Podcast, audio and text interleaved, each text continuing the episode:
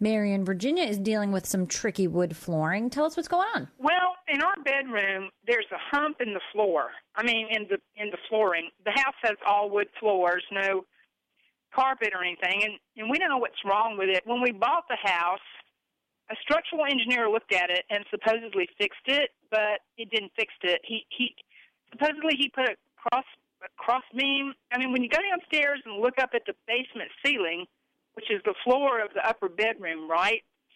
I mean, you can see the cross piece, but the hump is still there. So we've had a couple of people look at it. One flooring company told us they thought the floor had had warped or something, and we'd need new floors, but we don't we don't know what it is. So the question is: is the is the deflection or the warping is that in the floor joists or is that in the flooring material itself? What kind of flooring material do you have now? Let's start with that. It, it's it's wood flooring. Is it carpet, hardwood? What is it? No, no, no. It's hardwood floor. It's no carpet. It's hardwood floor. Okay. The work that the the work that this engineer did, he, that was a, a, addressing the floor joist, I imagine, correct? Well, I don't know. Supposedly, supposedly.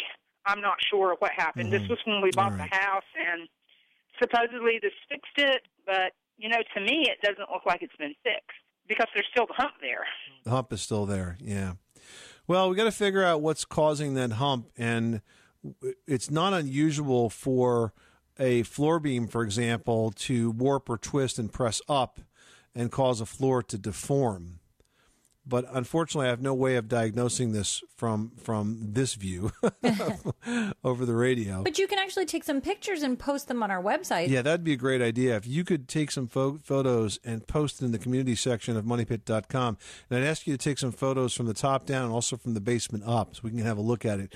We might be able to give you some further advice. But if it is a floor joist that happened to uh, buckle, you know, there's a way to lower that down and it's a repair that we used to do all the time when uh, in, in, new construction was really when that happens most. How, how, old is this house, by the way? I think it was built in '68. '68. Okay.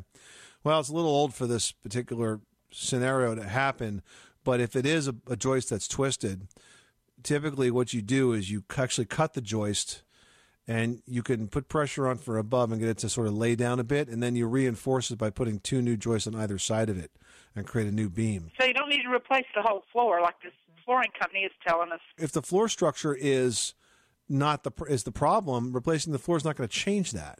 Mm-hmm. Okay, but I mean, if listen, if it's not really really bad.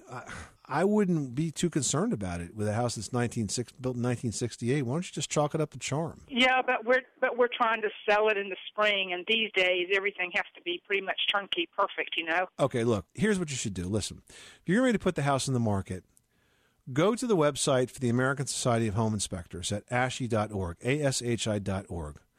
Using their zip code locator, find an ASHI certified home inspector in your area because of the market and because of the issues that you're concerned about, have your home inspected by a professional home inspector. You're doing this for a couple of reasons. First of all, the inspector is an independent expert that should be able to diagnose this floor problem for you and tell you whether it's something to be concerned about or not.